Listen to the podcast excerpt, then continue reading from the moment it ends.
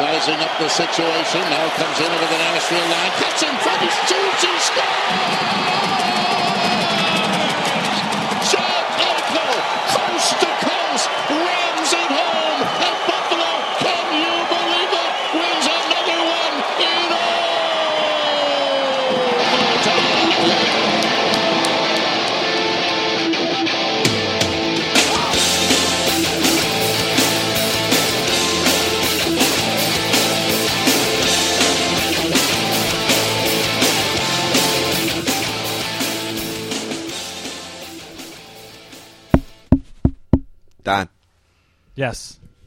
That's you. Yes. The sportscasters are back, Absolutely. like really back. Yeah. Not like last week, but really back. Right. Yes. Yes. Uh, it is January twenty sixth, and we are back. My mom's birthday. Man, Christmas was great, huh? Oh yeah. Happy birthday, June. Yeah. Love June. Hope she's feeling well. She's good. She's Thinking good. about her.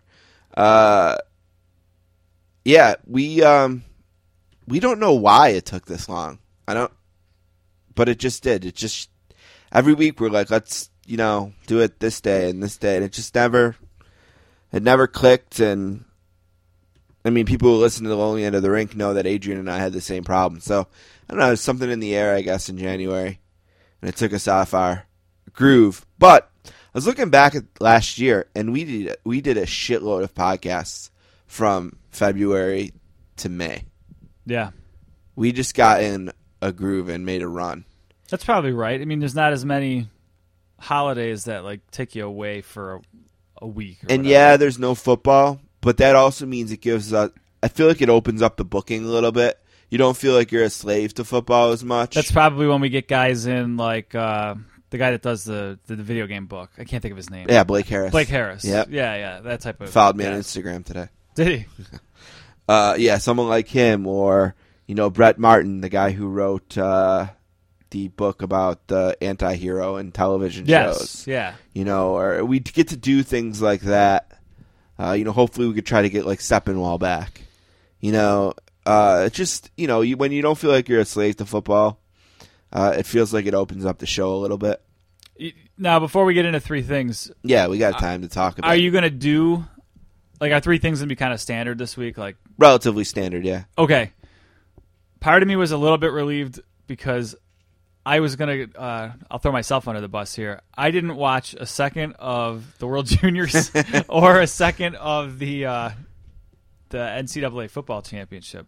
Like, I realized the World Juniors were on like after I saw the tweets about how great a game it was or whatever. Yeah, I was, Oh man. the funniest thing about that admission is they are both absolute classics. Yes, I know. Yeah. right.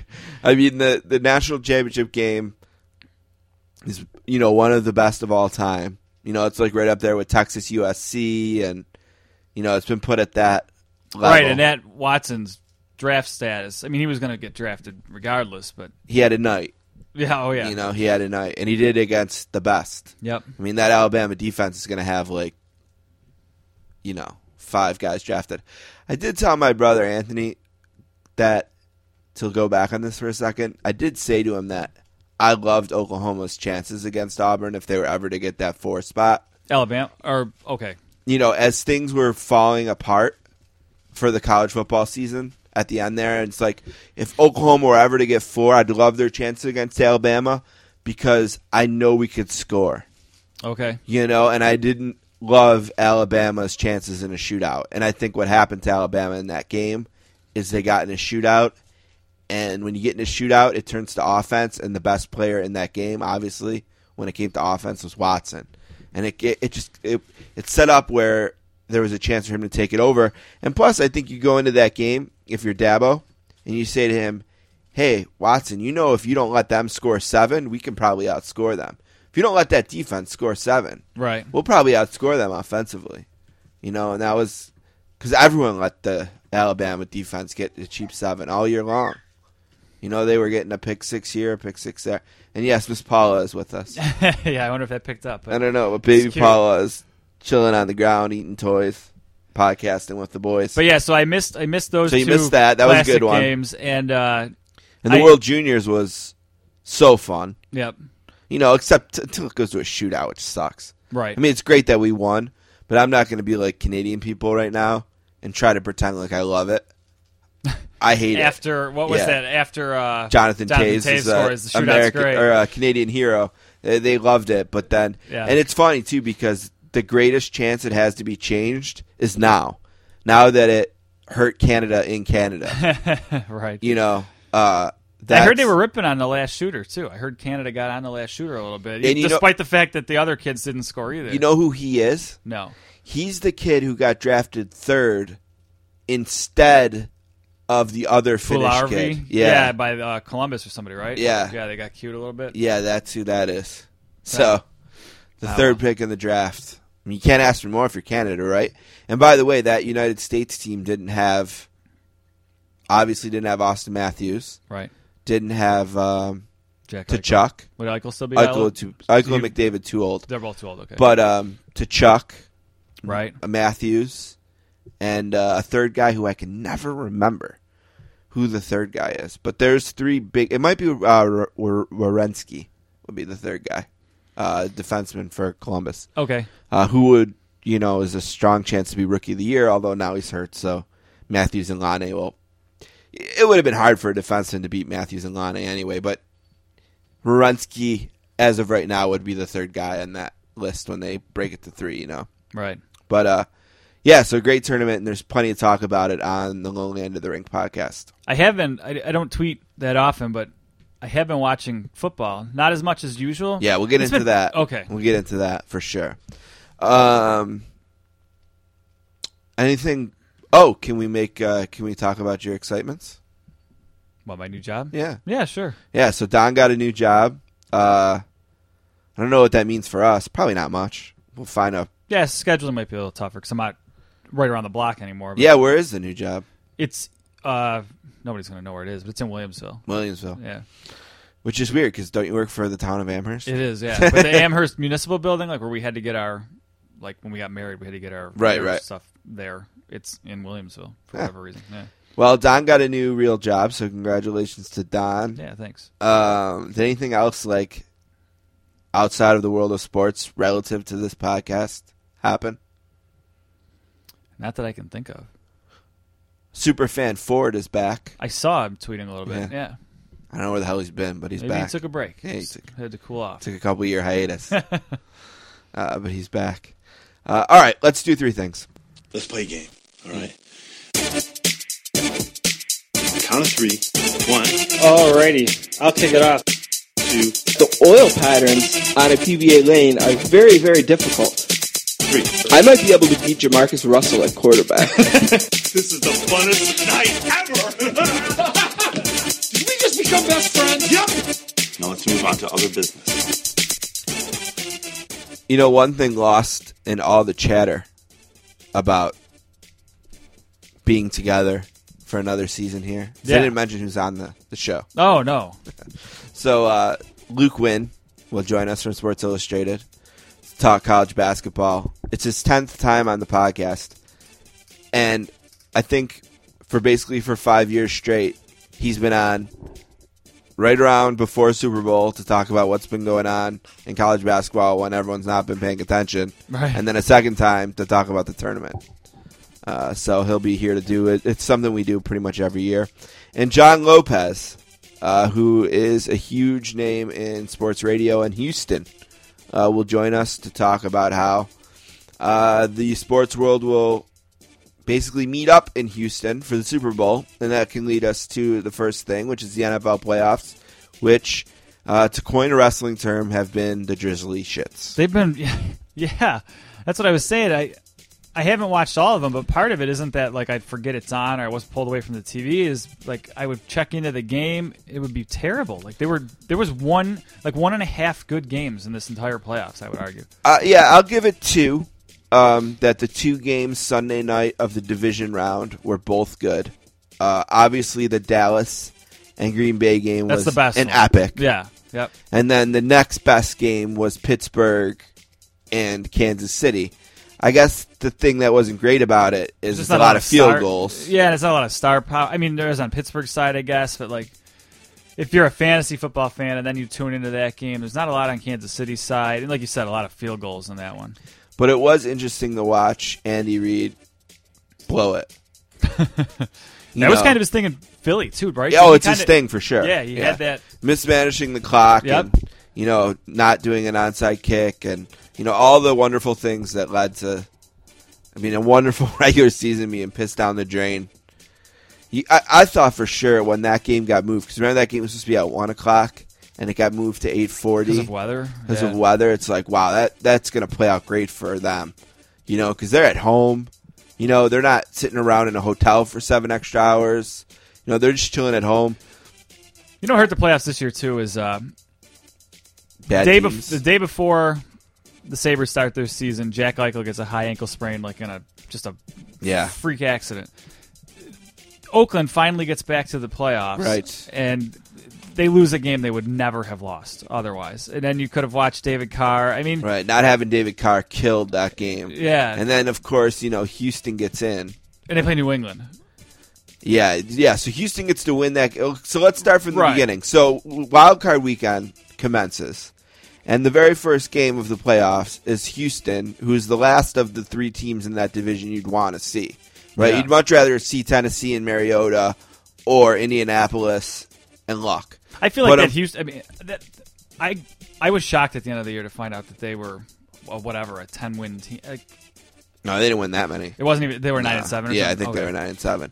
So they get so they get in, and then they get to play a twelve and four team at home. But that twelve and four team doesn't have their QB, so they win that game. Doesn't have their backup QB, right? Or Yeah, he got hurt the week before as well. So they were playing Connor Cook, Yeah, who was playing his first ever game in the NFL. yeah. I remember saying after Carr got hurt, I said, "Who is their backup?" A McGowan or Mc- Yeah, yeah. I'm like, this kid has a good offensive line in front of him, a good running game, A nice shot. really good receivers. This kid could make himself some money this Right. week, or with a win a, win a game or two in the playoffs. But then he gets hurt. it's hurt. like, ah, And you want to say like, hey, maybe they should have protected him a little bit, but they couldn't in the sense that he had to get out there and play because he hadn't, hadn't played played all year, right? You know, so it's not like you can just, you know, say, "Hey, we're going to bubble wrap you till playoffs." They he had to get a chance to get out there. Yeah, so then that game ends up being shit. Uh, what was the other a lot of blowouts. AFC? Yeah, blowout after blowout. yeah. What I mean, Green Bay blew someone out, right? Wild card weekend. Who did they blow out? Uh, they blew someone out to go to Dallas. To get to go to Dallas. Was it the Giants? That was the Giants. Yeah. Yeah, the Giants just kind of no showed that game. They're never in it. You know, just kind of a slow just just never there. Just never a part of it really. Odell Beckham's getting crushed or got crushed about that game, and he wasn't good. But I mean, Yeah, I don't know. He he had some big drops. yeah, You know, the Sunday night game that or Saturday night game was the Seahawks blowing out the Lions. yep. You know, the Lions were another team that kind of faded down the stretch, barely snuck in. The Lions, the Lions had the spot the Saints could have had if they could have kicked field goals. You know, or sure. or right. four other N- NFC teams Right. saying, "Hey, they had the spot that we could have had if we didn't X X X whatever the case the is." Redskins don't tie a game. Maybe the Redskins, you know, Yeah. are hey, if we didn't blow that game, that could have been our spot, whatever. So the Lions, you know, backed in, get beat up in an impossible place to win a night playoff game. I don't know if you heard Bill Burr. Bill Burr was on. Bill Burr's making the rounds. I don't know if maybe his Netflix show is doing a season two or something Oh, okay. but he's making the rounds, and he was on Dan Patrick's show talking about how if the Patriots ever built the stadium that the Seahawks built, it would be a national uh, scandal because that stadium was built to basically have the sound keep bouncing back in. Yeah. You know, and it's just it's and then they get every call. I remember they got every call in the game. That sucks. The Steelers blew out the Dolphins, who are the AFC version of the Lions, right? The team that everyone's saying, everyone who didn't make it is saying that should have been our spot. How do we let that team get into the playoffs and not us? Yeah, the AFC kind of had two of those, but some. I mean, well, I mean, someone has to win the South. right. So- yeah, so you don't put but- that on it. but right. yeah, yeah, and Real then top heavy. Real yeah, top and then like we said, the Packers blow out the Giants. So then we get to divisional week, and we're like, all right, this is always the best week of the year. You know, the the pretenders are out. You know, I, uh, we're gonna have a great week. It starts out with Atlanta beating Seattle thirty six to twenty, and it wasn't that close. No, no, it wasn't. you know, wasn't that close. and then the nightcap is a game you know is going to suck. The 14 and 2 Patriots against the 9 7 Texans. I, I don't think I watched the second of that game. 34 16 in a game that was maybe a little closer than that, actually. was but, close at the half. But never interesting. No, right. You know, it's just. Houston just wasn't. I mean, as good as the Patriots are on offense, and that I mean that's all Tom Brady. Uh, they are good enough on defense to make it really tough on teams. Yeah, and uh, so that was that was the shits. And then, like we said, then a good Sunday. Finally, a good Sunday. So it's like, all right, two out of six. And then you go and you look ahead and you're like, great, great matchups for the conference championship Yeah, games. yeah. Oh, these are going to be these are going to be fantastic. You know, maybe the best collection of four quarterbacks in a conference championship weekend we've ever had. You know, like this is the spin. You know, and then the Packers who went on a run maybe just ran out of gas. Maybe. I don't know, but it was 24 rip at halftime. Yeah, yeah. They're. I, I I think how bad that team can perform at times just shows how good Aaron Rodgers is. Like he might. I, Damashek has always said this, but he might be the best that's ever played. He's, I got a question about him. Hold it, hold that thought. Okay. We'll finish it out, and I want to come back to him for a second. And then the Patriots really handled the Steelers. Another game, 36 to 17, that wasn't that close. Yeah, I mean, Le'Veon Bell got hurt. Looked like maybe the Steelers' plan was going to be to try to use him a bit, keep Brady off the field, all yeah, that. that, sucked. And I he got mean, hurt like the yeah, second carry. That's, that's bad break too. You know, I mean, they, so- that could have worked. I don't. I. Th- uh, But we'll never know because it was instantly happened right. pretty much. And he came know? back in, but was limping off. one carry yeah, pretty much when he came back in. I think he had five total. Really. You know, so Yeah, that's brutal. That, Yeah. And I mean, uh, I remember earlier in the year, some fantasy football talk, you were kind of defending Brees because people would talk about his home road splits. Like that's a thing with Ben Roethlisberger. it's He is- even bigger thing. It's a Brees, huge yeah. thing with Ben Roethlisberger. He's like near the top of the league and like 24th on the road. So Well, here's what I wanted to say about Rodgers. Well, I wanted to go back to him. At halftime of that NFC Championship game, were you mad at him for making that throw in Dallas? oh, the hail mary. I don't know. What do you mean? Well, I just mean I was thinking like There's a certain amount they of were luck to that. they I were mean, the most injured team in the playoffs, yeah. right?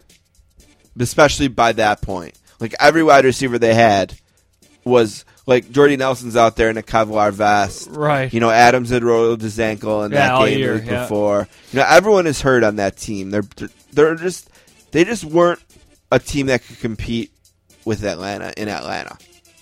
You know, but Atlanta in Dallas, it's just I think a much Oh, better okay. game. I see what you're You know, saying.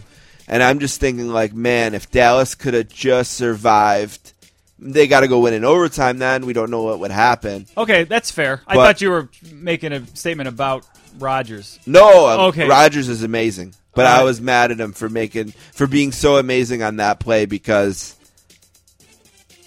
I'm not saying I'm not. I don't want to diminish what Atlanta's done because that'd be easy for me to do because everyone knows how much I hate them. But they're an unbelievable. Their offense is unbelievable at home, and Yeah. you know, and it might have been just as good in Dallas, but I don't think there's much of an argument to be made that Atlanta doesn't at least have a harder time getting through Dallas in Dallas than they did Green Bay, a really injured Green Bay, Yeah. who's on the run. They're they're on a run that's about to bust one way or another, right? I mean, when you get to eight games in a row, they were four and six. So they're four and six. They finished ten and six, and then won two playoff games. Right. You know they were they were due. Yeah, yeah, I hear that. Uh, plus, the Cowboys. I mean, the Packers have zero running game. So, I mean, to slow that offense, that they, they couldn't slow the offense down. They couldn't keep uh, Rodgers on the field. Yeah, that's the thing. They have He no running himself. game and Right. they have no They're healthy running- receivers. They're running a guy that has a wide receiver number. They needed uh, Aaron Rodgers to be able to do the Mr. Perfect thing.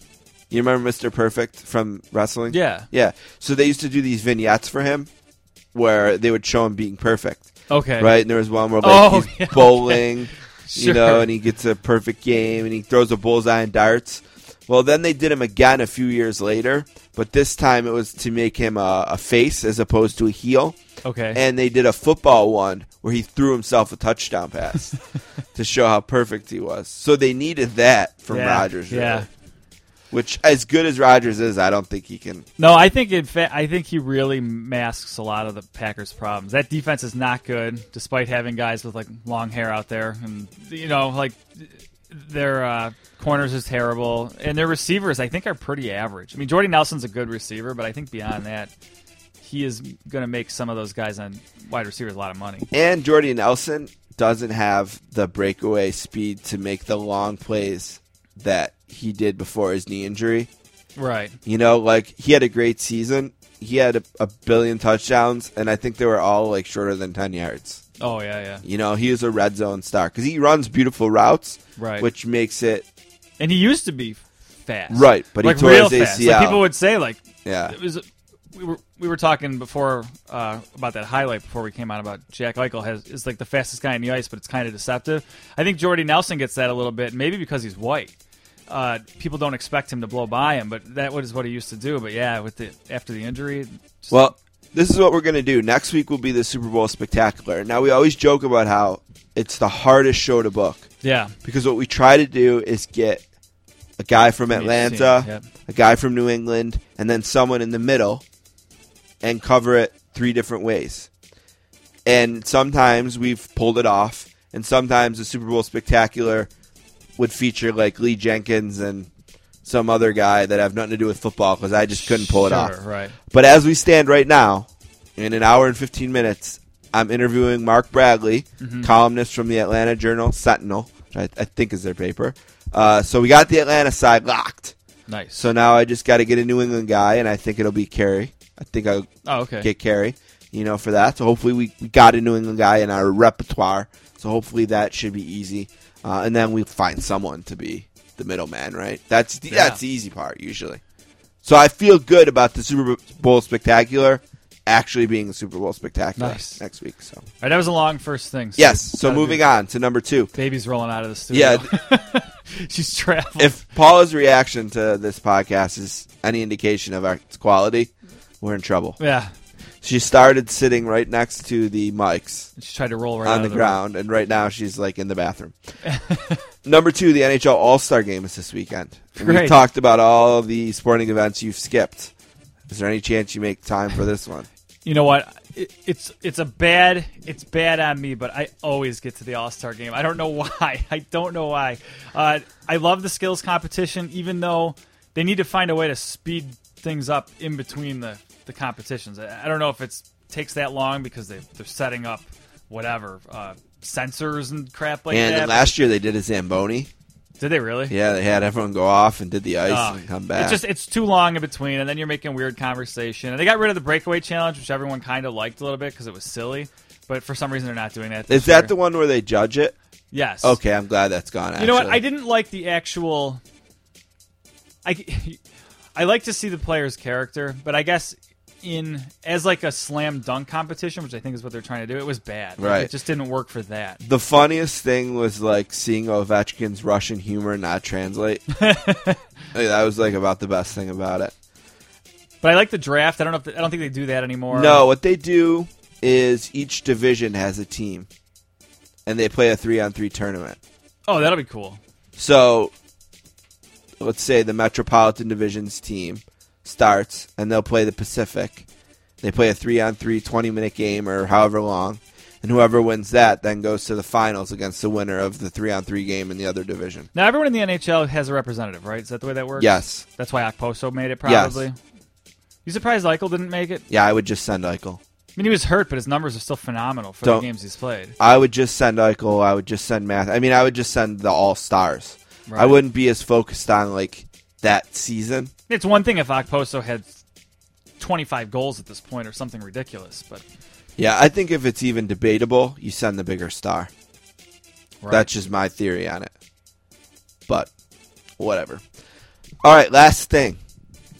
Oh, and this weekend is also the AHL All Star Game, and we got to give a shout out to our friend Kenny Agostino, oh sweet. uh, who will be there it's gonna be televised. Chicago Wolves. I don't know what the deal is with the AHL All Star Game and its television rights. I would hope so. He's tearing it up again, then, huh? Oh, he leads the league in scoring It's nuts. by 13, I think. When is he gonna get a shot? Like a real shot? I don't know, but they called up a forward today, and it wasn't him. Wow. It was a center, so I don't know if maybe it's a center thing, but man, you figure. I mean, you got to figure if you're fading like the Blues are. I was gonna say, I forget where he was. That's right, St. Louis. You know, you're barely in the playoffs. You're hanging on to a spot.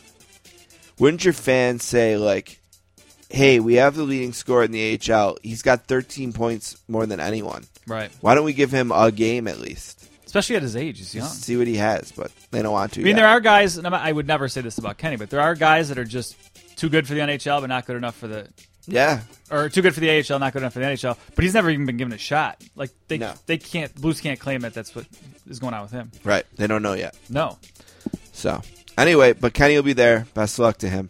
He's our boy. Uh, all right, last thing. So the Australian Open. It's the first major of the tennis season. Did you notice what's happening with this right now, Don? I heard like you, it's like storybook. I don't remember. Like, yeah, it's all the old people. yeah, so like Venus, right? yeah, Venus made a final, uh, and she's going to play Serena, Oh, okay. which is going to be Tough. difficult, Yeah. obviously.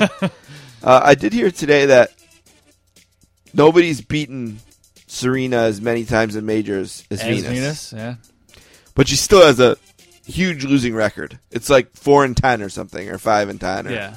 you know. So that's on the women's side, uh, and Federer uh, is also in a final. Nice. It's Anthony's guy, right? Wasn't he a Federer guy? Yeah, I think everyone loves Federer. Yeah, yeah. yeah. He beat War- Wawrinka last night, so he'll get to play in the all Swiss final on Sunday. So it's an all American final In the on the women's side, Yep. an all Williams sister final, Right. um, and then. Uh, oh wait no so Federer beat Wawrinka who is also Swiss uh, and they play the winner of the last semi, uh, which is Nadal uh, versus Dimitrov on Friday night. So that's tonight while we're in bed. So Yeah. my guess is Federer's probably hoping for Dimitrov, but that's a very un- uneducated guess. But it's amazing uh, just to see Federer, you know, consistently getting to these these finals. He hasn't won, but like in his last five, his last five majors, he's made like four finals, three finals, four finals. Yeah, and he's he's Thir- our age. yeah, he's 35, 35. years old. And in tennis, that's like 100. Right. That's what I was gonna say. People retire in their tw- like their late twenties. You know, and it was a five setter, but then now it's he's got till Sunday. Just he got he got lucky with the schedule a little bit. You know, he's one win away from his 18th Grand Slam. It'd be his first in five years. Um, but man, unbelievable career, unbelievable career. Yeah, for sure. All right, so that's that. So did we decide who we think? Let's just go to Luke. Yeah, I figured it would be Luke. All right, so we'll take a break and we'll come right back with Luke Winn.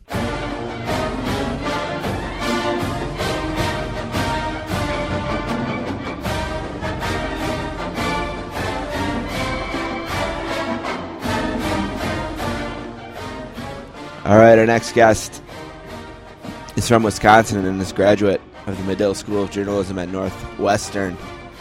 He lives in Brooklyn and covers college basketball for Sports Illustrated, where he still writes the best power rankings column on the internet.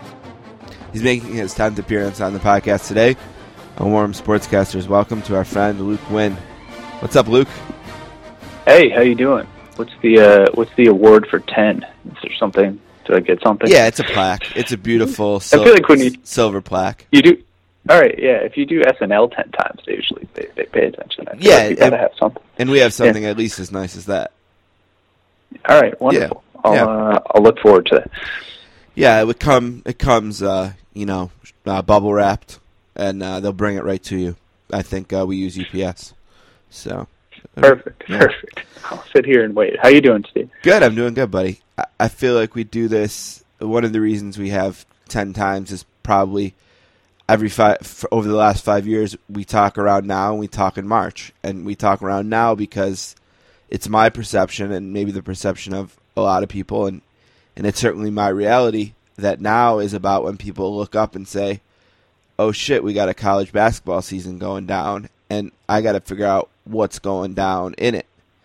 and it's been a little different this year because there's been some troublemakers like uh, like the kid from Duke everyone hates, uh, Grayson Allen, and uh, there's been things like that. But I I really believe to a large extent that it's this week when football dies down for a second that everyone picks their heads up and says, "All right, let's do this college basketball." And that's go ahead. yeah, that's really sad though because it's been such a good season so far. Honestly, like I mean, I know that the Grayson Allen stuff rises to this level that it you know reaches national news, but I feel like if you're just jumping in now, you you know you should, should be excited because it's been a really good season so far. I feel like there's a lot of exciting stuff going on, uh, and storylines beyond that. There's some, enter- I, I feel like there's some really entertaining players this year, maybe more so than we had last season. Between guys like, um, you know, guys like Lonzo Ball and Malik Monk uh, and Josh Hart's having an incredible year. Um, but I, there's a lot of guys, that, Frank Mason. There's a lot of guys I had a lot of fun watching this season, and I feel like there have been some excellent games, and we're kind of set up for a pretty wide open tournament with a lot of good teams in it. Well, I think one thing that's changed over the last five or ten years is that November has become such a great month for college basketball. You know, I mean, there's always so many great matchups. It seems like in November, uh, teams are playing. You know, the powerhouses are playing each other early in the year before conference play starts. So that seem like a, it's more of a trend than maybe it used to be? At least, my, yeah, my I perception mean, again. Look, I feel like there's still there still could be even better ways to open the college basketball season with like bigger market games. But I think that we're making a bigger effort in November to have to have some great stuff happen. I mean, like you kicked off the season with um, that Kansas Indiana overtime game on the opening on you know the opening day, which I thought was excellent. Uh, you, you've had I think a lot of like classic games early, like the Kentucky Carolina game uh, in Vegas, UCLA Kentucky, uh, Duke Kansas. I mean you've had some some really strong finishes early on. Um, I do feel like uh, you know it's nice that we're getting Kansas Kentucky this weekend too. Uh, I mean, I feel like they're they've found a, between this like Big Twelve SEC challenge, planting it later in the season, you're also like creating some marquee games that are, are good for the sport on a weekend when finally there's no NFL. Right. You and your colleagues at SI sat down and kind of regrouped, mid-season regroup, and you laid out North Carolina, Kansas, Villanova, and Oregon as your final four. How much is that a change from what you started with? Ooh, um, I think I started. I think I had Duke when I started the year for sure. Um, I, I think I had. Ooh, I think I had Duke, Villanova. I think I may have a Duke, Villanova, Carolina, Oregon. So I think I just changed. I think I just swapped out Duke. Um, you know, as much as I don't want to write off Duke yet because a lot of talent there. You know, Coach K is going to come back. They they have time to figure things out. I mean, they if you remember when they won the 2015 title, Yeah, I was just thinking. they that. were in serious they were in serious crisis. You know, in the ACC season, there were games where their defense looked like just a total disaster, uh, not befitting of a title team, and they got it together down the stretch. But this team's a little different in that you feel like maybe there's some underlying chemistry issues that won't be resolved, just like the way the season's played out. I mean, it, it, the hierarchy there, it doesn't seem to work right now. Like Grayson Allen comes into the year being this projected national. We had him projected as the you know front runner in the national player of the year race, and due to you know various things like injuries, uh, maybe just playing under his normal level, the, all the psychological stuff around the tripping thing that's obviously kind of like affected him. Uh, he, uh, you know, and, and he's brought it on himself. Uh, he he hasn't been the star that people thought. Luke Kennard has kind of emerged as a star, but hasn't been given that full role um, lately. Jayson Tatum, who is a projected lottery pick, is taking a big share of the offense, but kind of doing it in an isolation way that's stalling everyone. I don't. It just doesn't seem to like all fit together that well. Um, they can get healthier and get better, but that's why I moved them out of my projected Final Four. It just it doesn't seem to fit. I don't know if it can get all the way fixed. You know, I'm a hockey guy. I grew up playing hockey. My, I come from a hockey family. You got to kind of explain to me why in hockey, a guy trips a guy, it's a two minute penalty, everyone moves on. In basketball, I mean, I've seen these Grayson Allen trips, and I mean, I don't even think the guys he tripped skin their knees. And they the perception of this guy is that he's the most evil guy to ever walk on the basketball court. You have to kind of explain to me why why he's such a villain. I guess I don't I don't totally get it.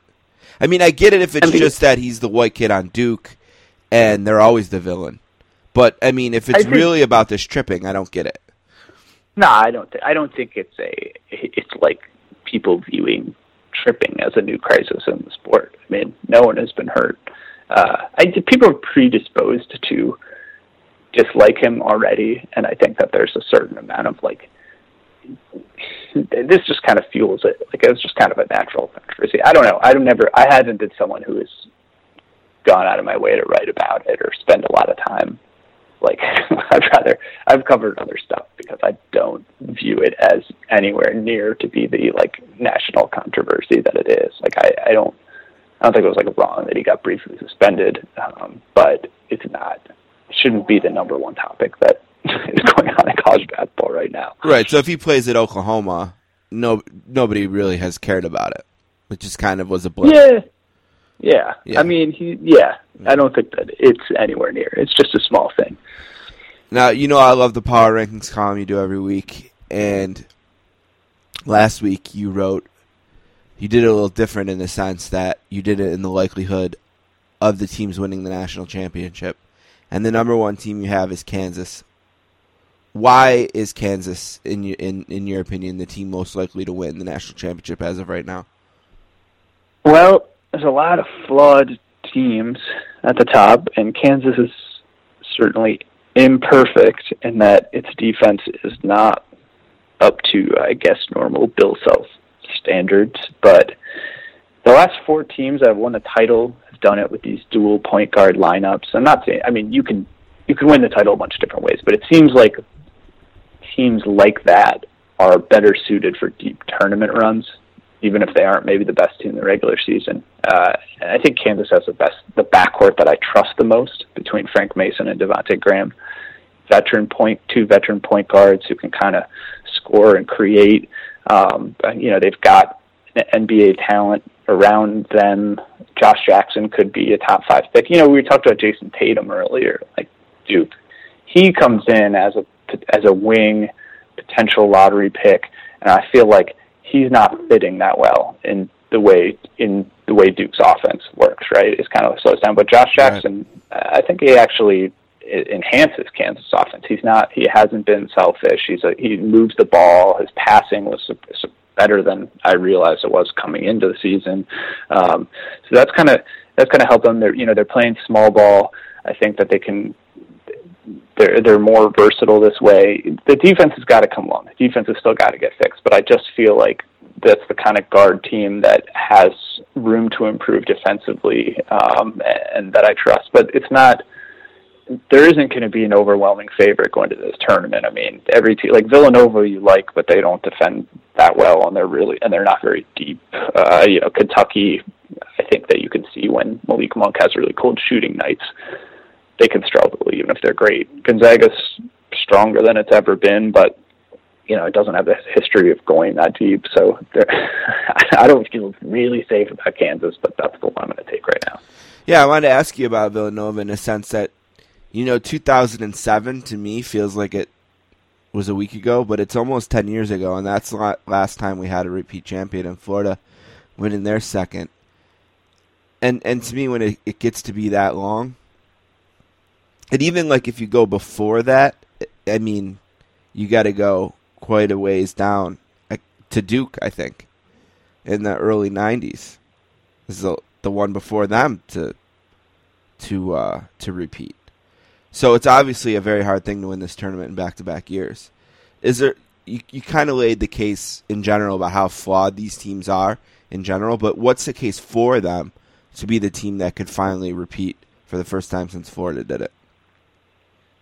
Well, I do. I mean, I do think that even just beyond like the cliche thing, even analytically, I think it's proven that you know tournament experience can can matter a lot. The, the Final Four has become this like not overwhelming, but this pretty big spectacle that goes beyond those two games you play, where you've got like four or five days of events and all this kind of stuff that can tear at a team if they're not used to it. And and Villanova handled it well uh, last year you know, Jay Wright had talked about how his first Final Four experience, like he learned from that, and then he like did dirt, different things that I think helped his team. And now he's got like a team that everyone's been there. Everyone in that rotation, uh, aside from two, you know, two guys, has been a part of a long tournament run. I think you feel comfortable with guys like Josh Hart and Brunson and Jenkins in big games, um, and they, you know, they can switch defenses. They have good guard play.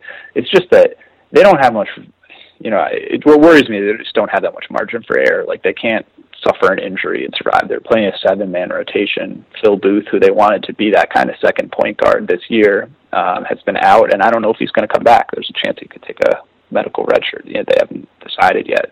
Um, so they're kind of they're not playing in their optimal lineup. I think they're like getting by, and they also don't. When they lost Daniel Ochefu, uh, you know, who's who made the NBA and was a pretty underrated defender, I think, uh, last year. Their center, they didn't have. They wanted Omari Spellman, who's who was like a five-star freshman, to fill in for him. He wasn't going to be the greatest rim protector, but then once he was kind of ruled ineligible for the season, they don't have defense around the rim um, in the way that they did, and I think that kind of like it just limits their def- their defense. They're going to have to go on like one of those crazy offensive runs like they did last year to make it, and I don't know if that's possible to do two years in a row.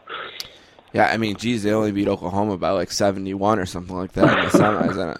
I mean, they had they had two those games between the Oklahoma game and the Final Four. But if you go back, like that game they had against Miami in the Sweet 16, which I think gets forgotten about a little bit just because of you know the, all the drama that happened later was incredible as well. Um, and and they also beat what I thought was an excellent Kansas team last year, probably a better Kansas team than even one this year.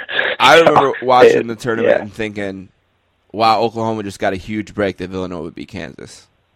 I mean, for one, because yeah. Oklahoma had already lost to Kansas twice. I, I mean, I know the one game was like a classic or whatever, but you know, I just remember thinking, "Wow, they got a huge break," and Villanova beat them by, like I said, a million. I want to ask you. You said that it's not just a cliche, but that you know st- the analytics are starting to prove that experience in this tournament matters. Do you, do you think that's a dome basketball effect that as they get later in the tournament and you, they, you know, you start playing the games in these huge venues with the raised court and in the dome, and do you think that's why the experience is starting to analytically show because it's a lot? Oh. Maybe there's some kind of learning curve to playing in that environment. I think there is. I don't know. It's you know it kind of varies like whether I don't know if it's we have enough of a sample yet to say for sure that this dome stuff kills shooting or not. I mean, right. it did. It, it was clear that like, bef- I mean, prior to this Final Four, that dome in Houston had a kind of a bad rep as a bad shooting backdrop. But domes in general, I don't know if the data is there for me to feel comfortable in saying that domes in general for sure suppress offense. Um, I just kind of think that the tournament experience is different and like can you know the the final four thing when you arrive and there's like tons of media stuff there's all these like other you know appearances that you have to make and fan fests and final four salute and and you can see teams can get worn down if they're not ready for something like that you know i mean it hasn't stopped someone like kentucky from doing it but you know their coach had been there before right. they had i think it helps if you have a team that where at least the coach has been through it, that that matters to me. Plus the players, we I'm I'm kind of referring analytically to we haven't we didn't do it last year when John Ezekowitz who used to um, write for the Harvard Sports Analytics blog when we did this kind of bracket called the survival bracket where we looked at you know the the riskiness of certain teams in the tournament and we looked at a bunch of factors and what really and it was like you know term experience mattered beating other tournament teams that season mattered. You know, we looked at efficiency, those kind of things, and looked how those certain factors seem to be more indicative of tournament success than other things. Let's talk about Gonzaga for a second because they're set to be the number one team in the country. They're undefeated, but obviously they play all the way out west and when everyone's asleep out east and we know them because they're this team that's uh, often uh, Cinderella in the tournament, but then again, also they've never been to a Final Four. Um, and you have them eighth on your list last week of teams that you think could win it. I put them. We put out new power rankings today, and I had them one. I mean, switching back to the normal criteria Right. of you Right. know, today of resume and you know performance, I have them at one. But yeah, I didn't have them at one. So tell me about other- tell the- me about them, their pros and cons a little bit, because I don't know a lot about Gonzaga, to be honest. Well, this team is. I th- I, I called them today the the kings of, of post up basketball, which is kind of becoming a well has been a, a declining thing in college basketball. That kind of pure post up thing, as some teams switch to small ball. But they they're big, man. They're they're not. I, I would say do not imagine them in some classic mid major sense of having small guys. I mean they they're centered around. They have a seven one Polish center named Przemek Karnowski, who I think is the is the best passing center in the country. You know, he he scores in the post, but he also they also work the ball through him and pass out of the post to set up three point opportunities. And then they bring a McDonald's All American off the bench and Zach Collins, who's a seven foot freshman who is, you know, kind of the opposite, like a slender, more agile center who can do some who can do a lot of things down there too. Um and they have uh they play two point you know, when I talked about the two point guard thing succeeding the tournament that between Nigel Williams Goss and Josh Perkins they start two point guards. And Nigel Williams Goss, who started his career at Washington as a five star recruit, played two years under Romar there, was their leading scorer uh 2015, transferred to Gonzaga and he's like he's uh he's looking really good. He's kind of emerged as their leading scorer lately and he's he's a um I wouldn't say he's like a sniper shooter, but he's he's a good basket attacker, distributor. They even use him in the post some when they invert their offense.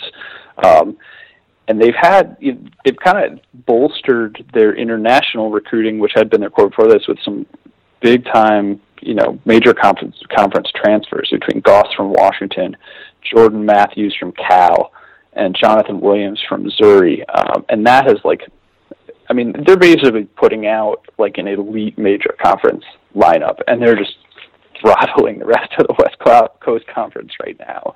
Even St. Mary's, who kind of thought was a would might be similar to Gonzaga coming into the season, you know, lose them by 23 uh, in mid-January. So they're. I don't think they're going to get tested much in their league, but they look good enough outside the league. Beating they beat Arizona, Iowa State, Florida, Tennessee. Uh, they killed Washington. They're they look pretty strong, and I do think this is probably the best team they're going to ever take into the NCAA tournament. Wow. Putting them aside, who who's another mid-major team or two that you think could make a run in March? Butler is probably the second best mid-major team. Butler, Butler no longer is Big East now, so I wouldn't call them. Yeah, yeah, I wouldn't define Yeah, them. I wouldn't right. define them as such anymore.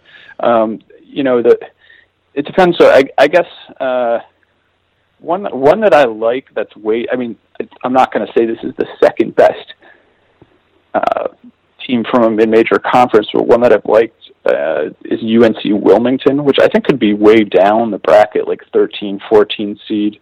But it's probably the best small school offense, the best team in the in the Colonial Athletic Conference. Kevin Keatts, who was a um, former Louisville assistant, has gone there and just like completely turned around that program really fast. And uh, they play decently fast offense, kind of like had play a small lineup, a lot of shooters. Uh, I'm I've been impressed with them. Um, I think they could end up in like a three fourteen game and pull off an upset just just if they stay hot offensively. Like they take care of the ball, they take smart shots. Um, they're they're pretty experienced. Um, that that to me is just like a team name to remember if they become the Cinderella in March. The Sportscaster here with Luke Winn from Sports Illustrated, SportsIllustrated.com. His Power Rankings column on SI.com has been one of my favorites for years now. And uh, Luke, let's get you out of here on this. Uh, this makes me really curious. Uh, we sit here at the end of January. We still got a whole month plus until conference tournaments. What are the main stories or storylines or teams that you are going to want to see progress, develop, expand as we get closer to conference tournaments and ultimately the NCAA tournament?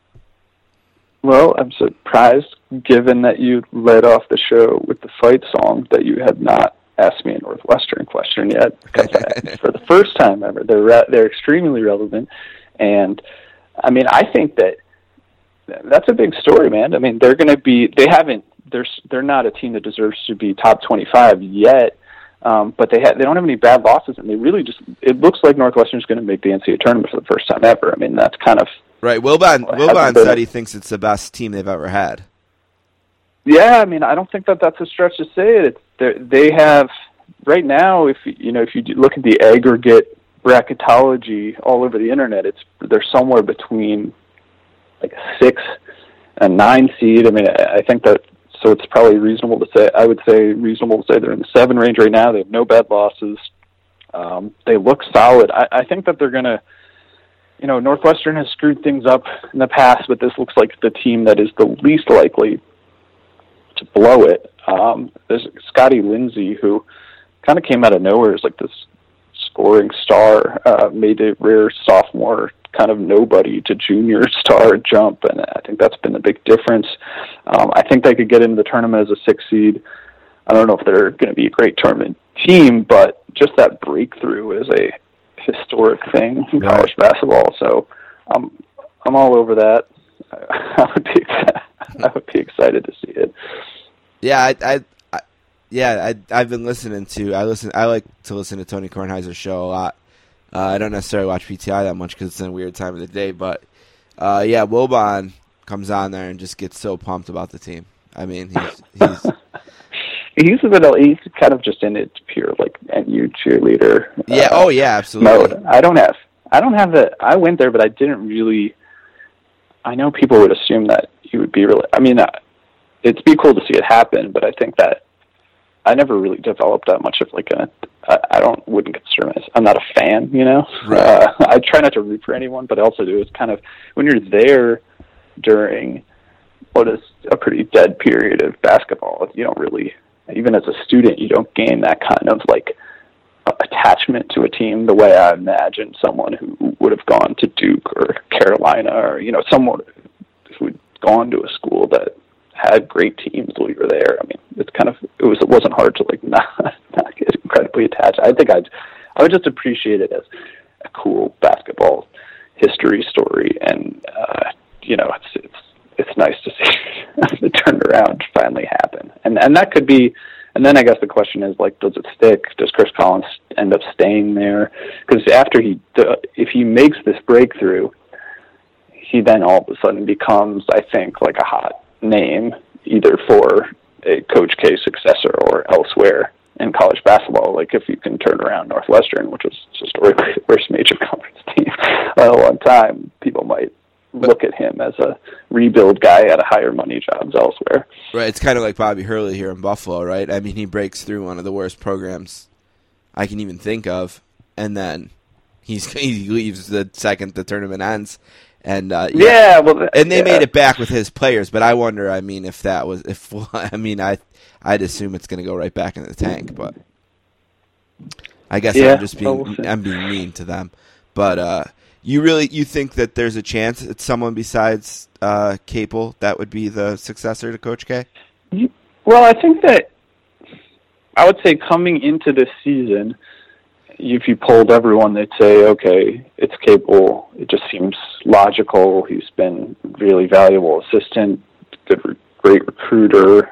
Uh, he was it seemed like it was kind of set up, and then, but I, I feel like what's happened this year has at least, you know, made it less of a a lock because he's taken over in Coach K's absence. You know, Duke hasn't looked great in that period of time. Whether you could actually put any put the real blame on him, I don't know. I mean, I still think he's a good coach, but you've also seen at the same time Collins, who you know didn't he hadn't even taken Northwestern to an NIT before this. All of a sudden, he's having this breakthrough, probably going to make the NCAAs. Uh, Steve Wojciechowski, who also is you know part of the tree, also a big candidate, is is seemingly putting Marquette you know, on the bubble, they just upset Villanova. He's looking good there. So I think you have like other former assistants are all of a sudden putting their names back in the uh, back in the pool. Whereas like realistically, if Collins and Wojo didn't make the NCAA tournaments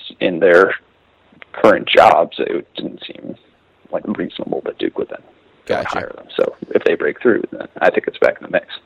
All right, you can find Luke on Twitter. He's at Luke Winn there, two N's. And of course, Sports Illustrated and SportsIllustrated.com. Anything else you want to plug, Luke? That's good, man. New power rankings up today on the site. Gonzaga number one. Read them. All right. All right, it's the best power rankings column on the internet. I'm telling you, any sport, I love it. Thanks, buddy. Thanks. Thanks, man. Thanks, everyone. Later on.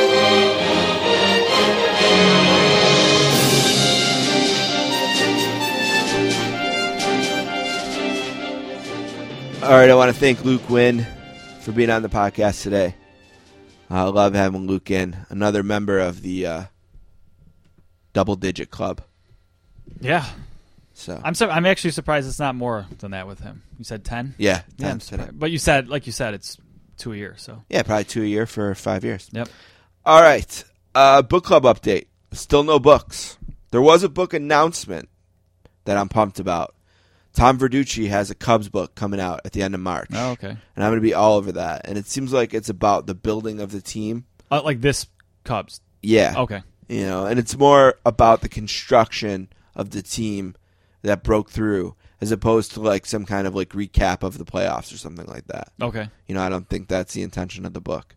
Uh, but I was talking last week about how, for the first time in a long time, there's really no books like on our radar. Like, oh, we can't wait for This, this right. or that, and now maybe we can put the Verducci Cubs book on our radar Sure. uh, to whatever degree that the Verducci uh, book excites us. right. Right. Uh, so I've been thinking about it, and I thought something cool we could do uh, while we're waiting for something to emerge is look back at former book club books of the month Okay. uh, and recommend the book, not recommend the book, kind of like a retro review of a past book club book of the month. And this week I picked out not only a book club book of the month, but a one time book club book of the year. And that's Console Wars by Blake J. Harris, Sega, Nintendo, and the battle that defined a generation. And if you like video games at all, this book is for you. Uh, Blake did a fantastic, fantastic job researching and writing this book. It's really fun. It does start as a bit of a business book. You Yeah. kind of got to get through the first 125 pages or so, where it's really more about how Nintendo became a company, how Sega became a company. And it's really a business book. The same way that um, the ESPN book Okay. was a business book, you know, to a large extent. And it's nonfiction told almost as fiction. as a narrative. yeah, as a narrative. Yeah. Yeah, it's. I mean, it's fantastic. The forward is written by Seth Rogen and Evan Goldberg, who apparently are backing a documentary for this book as well. Yeah. we haven't talked to Blake in a bit. We got to get an update from him. Maybe I'll reach out. You know, he's an example of a guy who we can get on shortly after not being a slave to football. Right. Yeah. You know, uh, so we got to get a hold of Blake and find out what the update is with the documentary. And I even heard that there is a chance it was going to be a regular film as well Oh, really? that someone had bought it to make a screenplay. Cool. You know, um, and uh, I thought, look at, I give this book. Obviously, we named it the book club book of the year a few years ago, so it's going to get our highest recommendation. Absolutely. You know, but I wanted to segue through this vehicle to a bit of a video game discussion too, uh, because I respect your knowledge and opinion on video games. So I bought a PS4 from an Asian guy in the parking lot at the Galleria Mall the day after Christmas. Oh yeah, like on Craigslist or something. Uh, actually, the Facebook mark Facebook Marketplace. Oh, okay. got it for like 250 bucks. Okay. You know, it felt like a great deal. Um, and I got Madden and NHL, and I've been having fun, and I like the PS4 a lot. And my PS3 was on its last legs, and I also used it as my DVD player as well. Right. You know, so I feel like it's a really versatile piece of home entertainment. You know, you can also u- use it for streaming services and things like that as well. Um, so I'm pumped about the PS4. I like it. I know you don't have one, but I also know you were closely monitoring the announcement of the Nintendo Switch. Yes. Uh, so tell me what you know about it, uh, because I'm interested in deciding if I need to have it. I I know a lot of people were underwhelmed with the launch titles. I don't know. Right, the games itself, people were not pumped about. Right? Yeah, I, I guess there's a lot of question of like processing power. I, I don't know. I don't know if we'll know about that until it comes out really because it, it, it almost is is like a cross between a mobile device and uh, a system. Right. The concept is that you can kind of pick the system up and Right. play it in your hand, and then you can also put Dock it it, down right. and use it as a on the TV. Right. So, I mean, I, I think if you compare it to like a PS4, like it's not going to be a PS4. I, I think it's going to be underpowered again a little bit. I think the success of it is going to have to do with how third-party developers come to it or don't. Um, what's nice is I think like indie developers have an easier time getting onto a system like I'm sure they're out there for the PS4 and the the Xbox also, but so maybe the support for that is there. I know one of the launch titles is uh, The Binding of Isaac, which was a PC game, and I'm sure it's on other systems too that I really liked. So I ended up buying it. It was like 40 bucks, which felt a little expensive, but uh, Zelda is going to sell the system right off the bat. The new Zelda that was supposed to be out with the Wii U, it never made it. Paula just fell down. Uh, but yeah, people are a little surprised. They showed a real cool looking Mario game, but it's not going to be out until I think like Isn't ho- it like holiday? Mario meets Grand Theft Auto or something? Well, it kind of looks like that because it's like Mario in a city, and he's. it- It's it's cool. It looks like an open world Mario. Like it, it looks very neat uh, visually. It's it's a, it's an interesting looking game. Speaking of Mario, I know that Nintendo announced that Super Mario Run is going to come to Android. Yes. I got it for iPhone, and I'll give just a real quick review. It's too easy to casually beat, Okay. and probably too hard to like beat in the sense of like collecting all the stars and Yeah. stuff. Yeah, I heard you get like three levels or something for free, and then it's like ten bucks. It's ten, well, I mean, it's just it's ten bucks, Right. And if you want to try it, they you can download it for free and play the first three levels. But the game is ten bucks, you know. So I bought the game for ten bucks. No, whatever, no problem. You get it on all your devices or whatever, and um, it looks beautiful on the iPad. The problem is he runs automatically, right. Yeah, it's like a and you know, so and it, you can get him to go backwards a little bit, but that's hard. And like basically, there's five stars or coins and everything, and you the, you're really supposed to collect each coin and then get to the end of the board. But you don't need to collect each coin. You know, it's almost like if you collect three, then you can play it again to try to get four or five. I mean, I beat every single board and all the dragons and stuff. yeah. The only thing I would say about You can run through it really easily. Right. The thing I would know? say about that is I haven't heard much about it. I was really excited for it when it came out, even though I didn't have an iPhone. It was cool that they were. It's doing just something like okay. that. right? But I Yeah. haven't really. It, I mean, you still hear more about like Pokemon Go than you do about. It's that. just okay. Yeah. Yeah, it's just a, it's it's it's uh it's just a real it's it's just okay. But yeah, I'm excited for the Nintendo Switch. I was kind of pot committed as it is. I I don't do it on purpose, but I end up with every. I've had literally every other Nintendo since the. You had the Wii U. I did not have the Wii U. I've had I had the Wii, Every though. other, I see what you mean. I skip one, get Gotcha. the next one. So I skipped the Super Nintendo, which is maybe the best one, but uh, yeah, I've had every other. And I had when I when I got my Google Pixel, I got a hundred dollar gift card to Best Buy, and my wife had one. She had nothing to use it for, so it was like hundred twenty dollars for me after the two gift cards. So I was going to get it either way. Oh, you pre-ordered it. You're saying? I did pre-order it. Okay. I pre-ordered it, and I pre-ordered like Best Buy actually has like a decent. Uh, it's like thirty bucks for two years, and then you get like ten or twenty percent off all new games. okay. So I I bought that, and then I had some other coupon or something like that. So I ordered, I pre-ordered, I got the system itself for like one hundred twenty dollars, and then I got three games for one hundred eleven dollars. Well, that's a good thing because it sounds like they're going to do the fake demand again. Yeah, yeah. I don't know how that's gonna work. You know the the the little mini eight bit Nintendo. Was insane. Yeah. I mean, and I heard they're not going to release more. Really, Oh, really? they're like, why don't they just want to sell? Like, I get why you'd want to like make it this fake demand to buzz up interest, but then just let everyone who wants to buy it buy one. Right. Yeah, that's one thing. Speaking of that, that I did over break. uh, our break is uh, I bought a Raspberry Pi. Did you ever hear of those? Yeah, I saw you and Bob both did this. Yeah. Explain this to me a little bit. Raspberry Pi is essentially like I think it started as this company that wanted to make.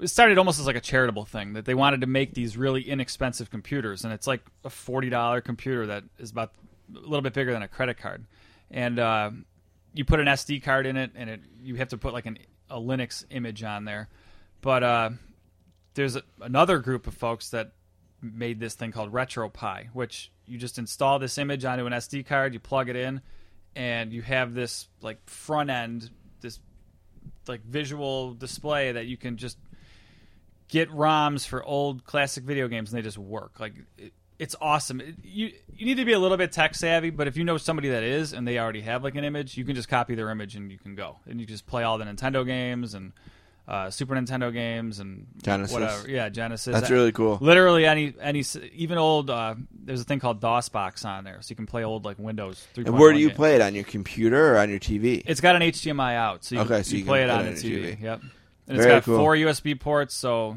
you can use some old Xbox controllers, and it's it's awesome. I mean, it takes some tinkering, and you, you do have to be a little bit computer savvy if you want to get like okay. The last thing I did that was a little nerdy was uh, you can emulate arcade cabinets. Like there used to be the old Tin Teenage Mutant Ninja Turtle game. Well, by default, usually those are built for four players, but if you only have when you hit the start button, it automatically makes you Leonardo. So you have to download like the two player version of the game because in the two player version you can pick your turtle if you don't always want to be the same one. So there is a little bit of uh, fussing around with settings like that, but it's been relatively simple. You don't need to know much Linux at all. All right. To recap, Console Wars, Sega, Nintendo, and the Battle That Defined a Generation by Blake J. Harris was a book club book of the year. Out of 10, I would give this book a 9.3. There you go. Very high rating. Very high rating. PS4, by the way, I, Yeah. I had a PS3 and I bought it largely for the same reason you did. Uh, is it was my Blu-ray player too? Yeah. that's how I justified it. And I still have my PS3. I don't think I'll make the jump to the PS4 anytime soon. But they did just announce that The Last of Us Two is coming out, and that I, that was one of the last big titles that released for the PS3, and I loved it. And I, it's one I actually bought. I think I owned like five games through the course of owning the PS3, but that was one of them, and it was awesome. Well, So- a great thing happened for anyone who wants to buy a PS4 but isn't a huge, huge gamer, and that's that this thing called the PS4 Pro came out. So all the huge, huge gamers want the PS4 Pro. oh, so they're selling their So they're selling their PS4s for a really low price. yeah. So I got, you know, a PS4 with a controller with games loaded on it for just over 200 bucks. Yeah. You know, for so for to me it's like, well, let's say I was going to go out and buy a Blu-ray player. Well, that's got to be at least 150, right? 100 bucks, whatever. Yeah, sure. So barely more I get to play you know, the next generation of video games. Yeah. You know, so it just worked out, but all right, we're gonna take a break, and we'll be right back with uh, John Lopez.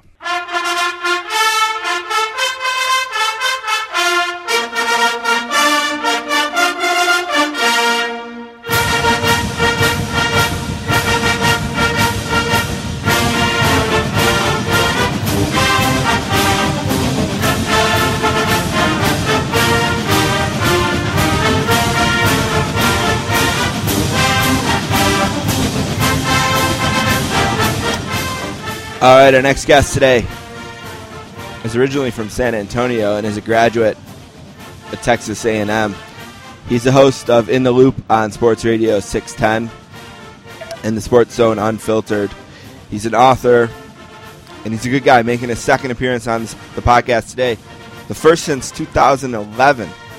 A warm welcome uh, to John Lopez. How's it going, John? Oh man, you know the way to a guy's heart playing that song, man.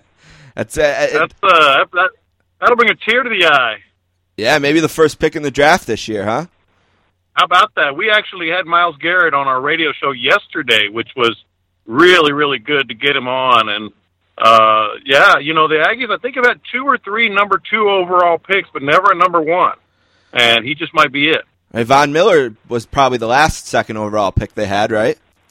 Yeah, I think they had Von Miller. I don't know if you remember Quentin Coryatt. Yep, yep, Uh, Colts. He was he was number two overall, and I think was was Jake Matthews number two overall. One uh, there was another one. I don't know who it was, but Yeah. yeah. Uh, and then uh, obviously you know Myles is going to be either one, two, or three. It sounds like the Browns are in love with him. I'm going to be surprised, especially with them having the 12th pick.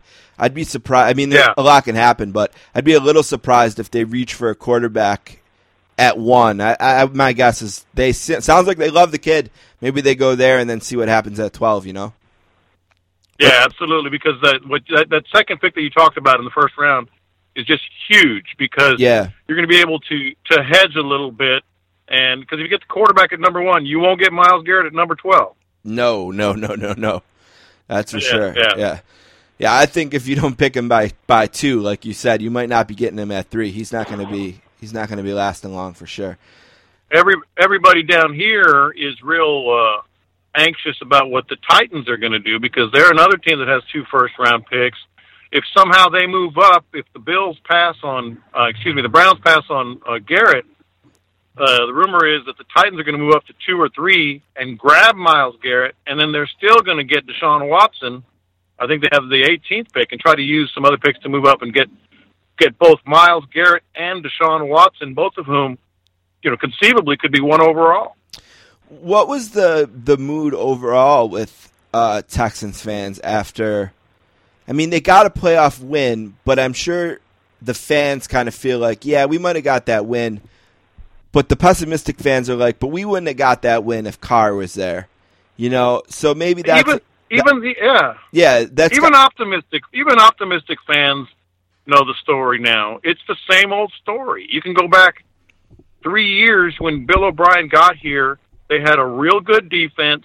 They had a good running game because Arian Foster was still playing well. right. They, you know, they had a, a, great receiving corps with Andre Johnson and a young DeAndre Hopkins, but they didn't have a quarterback. Three years later, you've got the exact same crap. Good defense, good receiving corps, good running game, and no quarterback. It's it's really incredibly frustrating that uh, the, uh, the the Bill O'Brien has the team back at square one because Brock Osweiler is simply not going to be the quarterback for the Houston Texans next year. He won't. Now he might be on the roster because of the salary, but he's not going to be the guy. Right. It seems like you know if you if you were a quarterback for the Texans, it seemed like the first thing that you would say to yourself is, you know, if I'm going to be successful here, I should try to get the ball to to Hopkins. You know, and it seemed Yeah. like for whatever reason, that was just something that Osweiler could not do consistently. Well, he's he's not accurate. Uh, you know, he's got people talk about his his height maybe being a detriment. You know that he gets you know flustered when you bring pressure. He's got a, little bit. Of, he loses he loses his mechanics uh, on certain throws. Like eighty percent of the time, he's got good mechanics, and then twenty percent it just goes out the window. But it all comes down and to one single thing: he's not consistently accurate. And in the NFL, you know what was open in college when when you were a quarterback is covered. You know, open is is just a a small window, and he can't put it in that window a lot, and it's just killing this team. And then and then Bill O'Brien lost confidence in him, so he was really checking down everything. Uh, It, it's uh, it, it was just a spiraling out of control thing, and for them to win a playoff game and go to New England was just a testament to how great this defense was, and great without J.J. Watt. Right. Right. Yeah. Yeah. And and maybe a testament to how poor the AFC South was as well. Um, Yeah, that for sure. Uh, that for sure was the case. It was a weak division, but they're all gaining ground. You know, all Yeah. three of them. Yeah.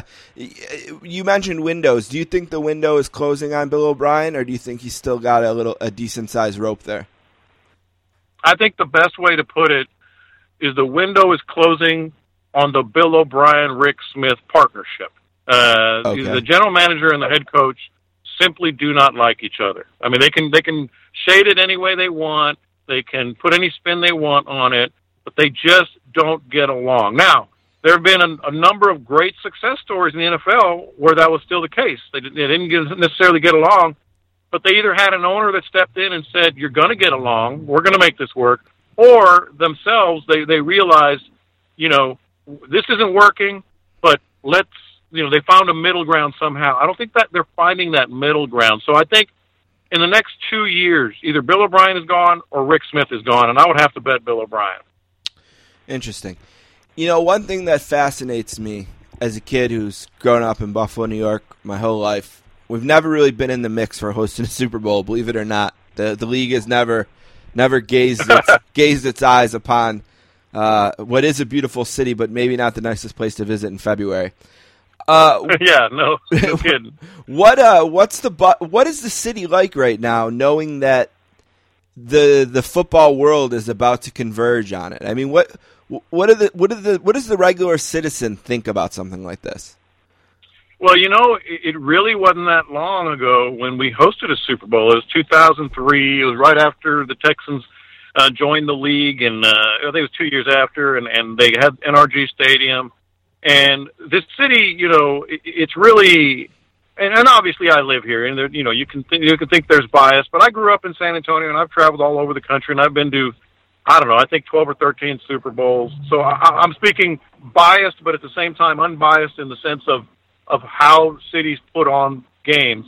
The city of Houston knows how to put on a show because, frankly, the best testament to that is the NFL should not have come back to Houston uh, for any reason other than they know how to do a Super Bowl. Because you know we all know that the destination points, you know the the cool panorama panoramic pictures that the networks like to to show on Super Sunday are in Miami and New Orleans and Right. and even New York when they went there, but uh, but Los Angeles and well, the, the you know Houston is a gorgeous city, but it's not necessarily the tourist destination you know that uh, that these other hallmark cities are.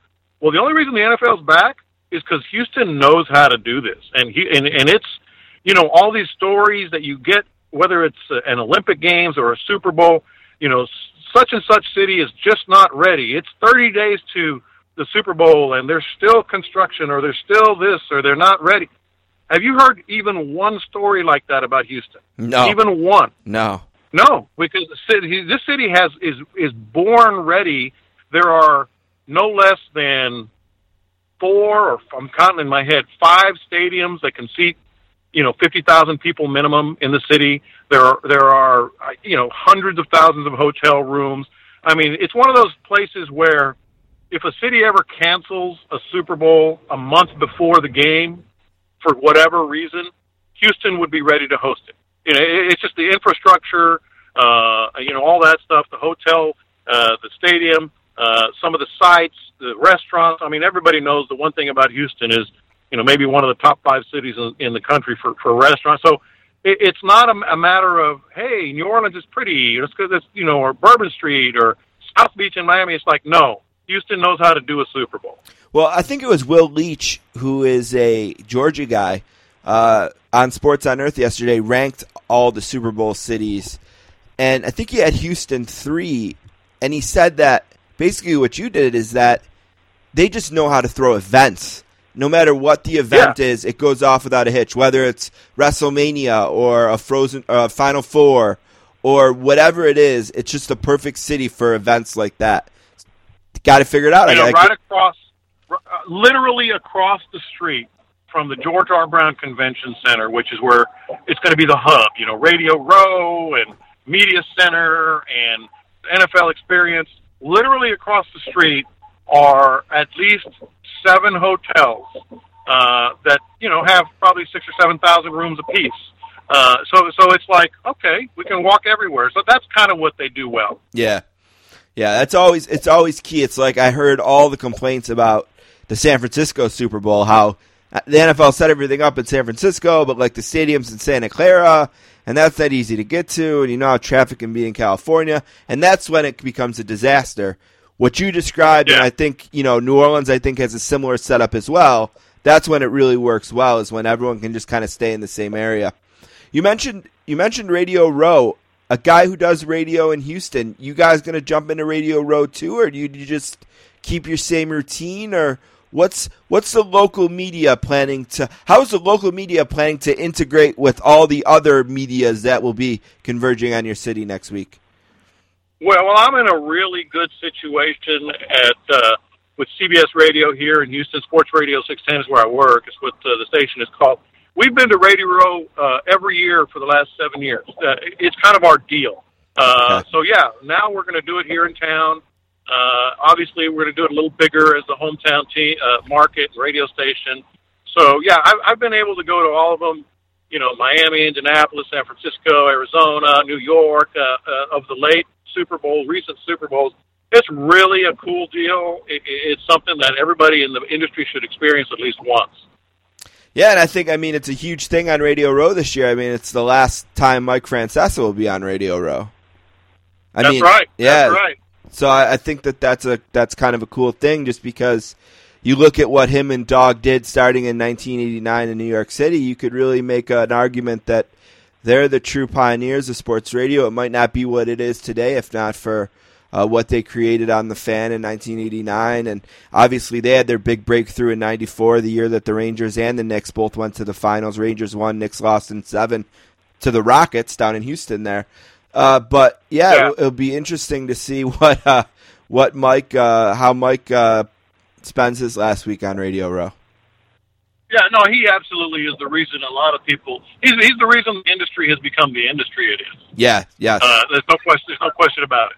Yeah, him and Dog, uh, an amazing show. Uh, a couple more things, and I'll let you go. Um, what about the matchup? Uh, Atlanta and New England are the teams that are coming down. Uh, and I don't mean, but what about the people of Houston? Is it, is it like cool? That's our Super Bowl, or is it like ah, we would have rather seen? I mean, obviously the Texans first choice, but beyond that, how Right. does uh, how does the local market reacting to the matchup itself? I think uh, if you give most people truth serum, they wanted the Packers just because of star value. You know, Right. Aaron Rodgers against Tom Brady and all that.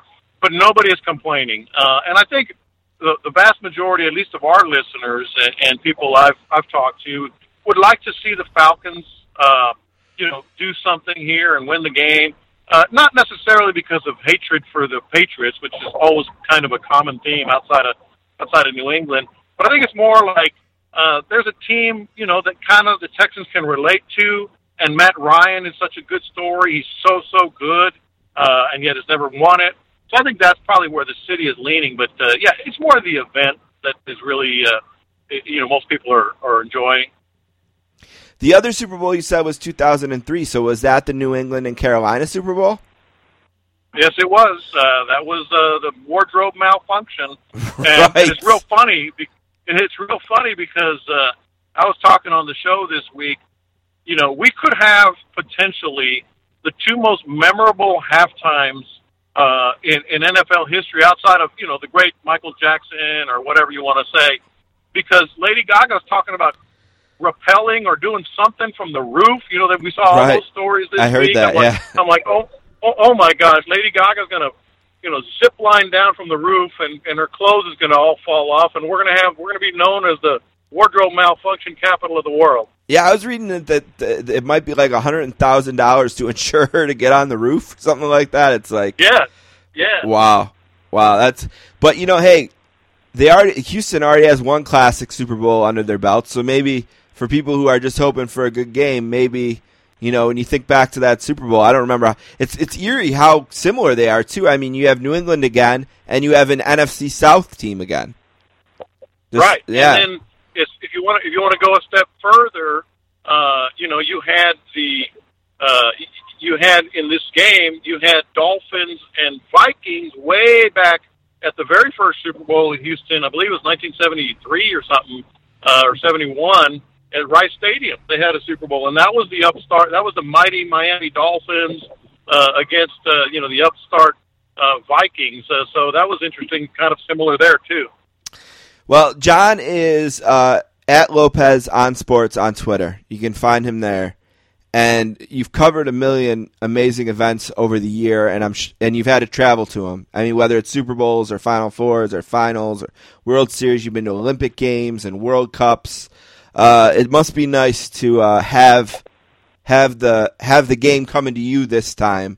Uh, is there anything? It you, is. is there anything you want to promote uh, as far as our listeners uh, to let them know anything you guys are doing? Because obviously we can't turn you on on the radio, but easy enough to find you online and things like that.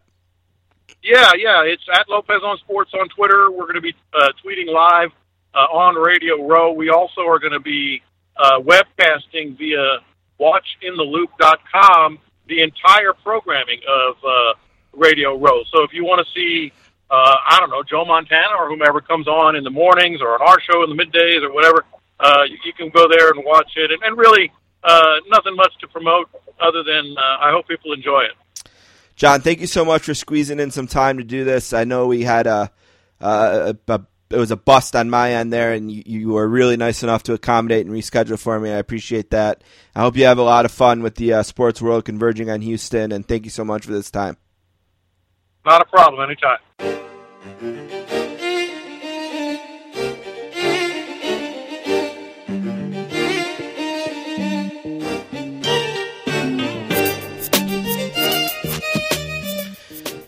All right, I want to thank John Lopez and Luke Winn for being on the podcast today. Don't forget you can find this podcast and all of our podcasts on our SoundCloud page, www.soundcloud.com slash sports dash casters. You can also find us on iTunes and Stitcher and all places where podcasts are found. If you're having trouble finding us, you can email us, the sportscasters at gmail.com. Let us know and we'll work on getting it straightened out. Maybe you want to tweet us.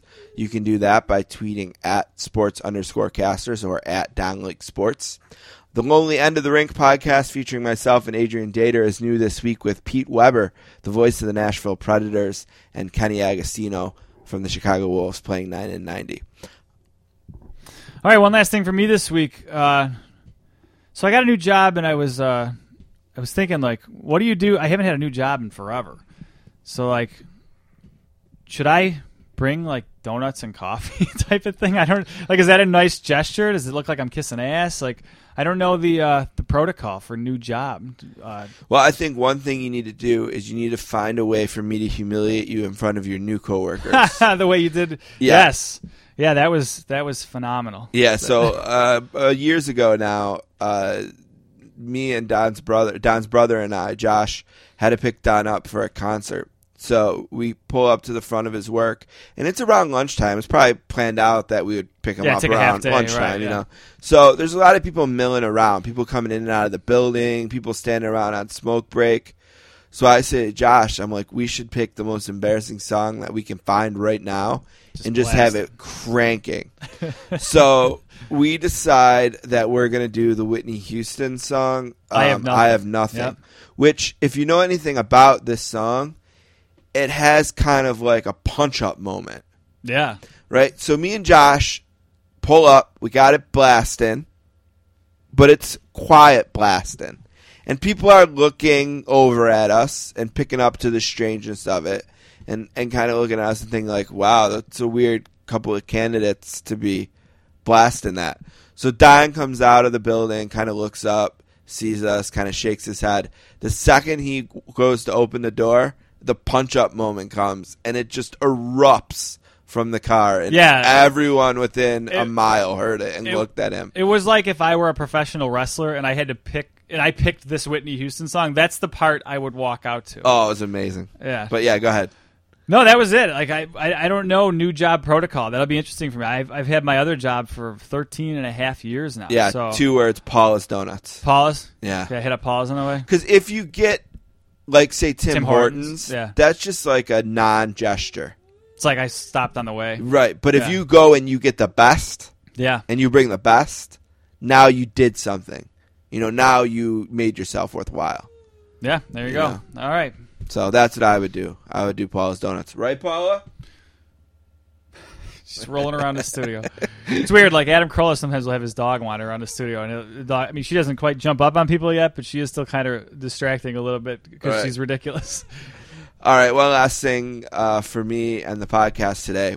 We often like to talk about what we watch on TV in the spot, you know, and I'm anxiously awaiting uh, Better Call Saul. You know, anxiously awaiting the season. There's been some teasers out there. They're showing Gus. Yeah. Oh, it's so good. Did you see the commercial for Gus's Chicken Place? I haven't. They made like a fake commercial for the chicken place that Gus runs as So- like a teaser for the season. So we always talk about all these shows that are hits for us, and there's this show that's a huge hit called like the two of us or what is this is this is This us. is us. And uh, my joke is that like I already watched This Is Us. It was fantastic. It was called Parenthood, Okay. and I watched six seasons of it, so I don't need to Seems like a very heavy show. Like yeah, I mean, it looks it looks like Parenthood. I think it has some similar people that Parenthood has uh, in terms of producers or something like that. Um, but sometimes you go to watch something and it's an epic bust. So get this down. One of the former winners of Big Brother, and probably my favorite winner, is this guy named Derrick Levasseur. Okay. And he won Big Brother because he was a cop. And not only was he a cop, but he was like an undercover cop, and he did a really good job um, reading. You know, he was, he was just good at that part of it. So he got a show on ID, Discovery ID or something, where him and a former LAPD cop reopened the O.J. Simpson case, and we're going to set out to try to prove O.J.'s innocence. It was kind of their angle. Like they, the the assumption is is that the LAPD locked in on OJ Okay. and examined the evidence to prove his guilt. So they were going to go out to prove his innocence. Gotcha. So it's a six part series. They did it over three days, two shows a day. What was it called? Uh, I think it was called.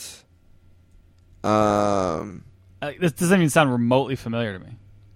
Well, it's on a generic network. Oh, okay. I mean, it's on Discovery ID, whatever. I'd never heard of the network. Gotcha. It's like Discovery Channel Two, you know, and not the main Discovery Right. Channel, but some other channel they have. I don't remember the name to be honest. But so it's six hours of absolutely nothing. Okay. I mean, they have nothing of new relevance. They walk around Los Angeles for six hours. The the main, there's this main like private investigator who it's his life passion to prove that Jason Simpson did it. Okay. So they spend a lot of the time on the show basically trying to prove Jason's either guilt or innocence. And in the end, they have nothing on Jason. They have nothing on any other individual who walked the streets of Los Angeles. And they have no new or credible information that would prove anything or disprove anything that you already thought about it. So basically, it's a six hour investment that ends with you saying, oh, all right. So you stuck it out for the whole thing. Well, yeah, I mean, you get. You, Once wa- you watch three of them, you watch the first hour and you're like, well, they're just getting going. Okay. You know? Now this was fictional or non-fiction? Like No, it's nonfiction. I Oh, mean, okay. These I- are legitimate cops who went back to Los Angeles. Oh, wow. And reopened the investigation the way any investigation would reopen. I thought it was some sort of narrative, like flip the script and No, oh, I mean okay, these wow. guys were literally trying to prove that Wow. OJ didn't do it, and the f- the suspect they were going to focus on. The funniest thing is they got this guy to emerge who claims he witnessed it, Really? that he was in the alley, but he was afraid the police would think he did it, so he didn't come forward. He's got this story saying he saw two people, and uh, it, it was just a mess. Just an epic waste of time. So that will not be one of the documentaries of the year at the Oscars or anything. No, No. it was a, an epic waste of time. But I guess, you know, sometimes that happens.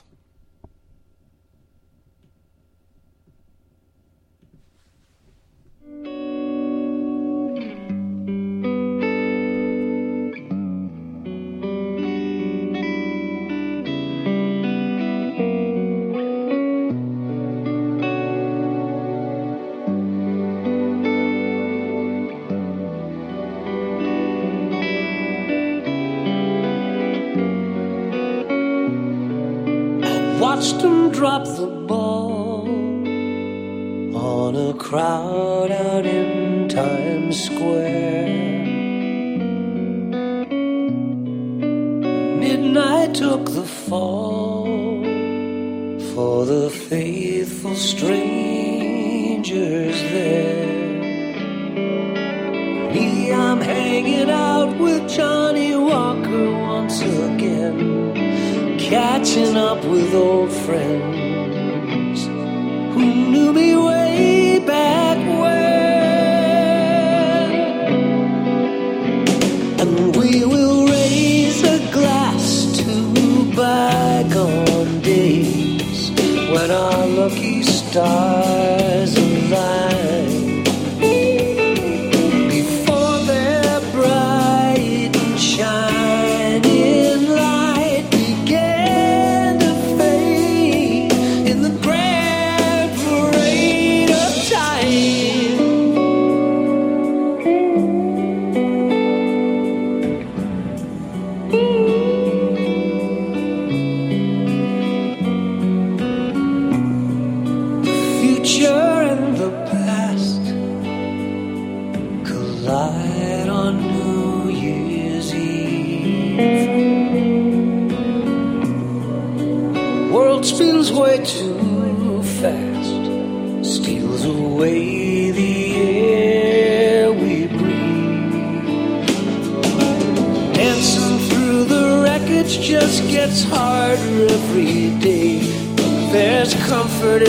In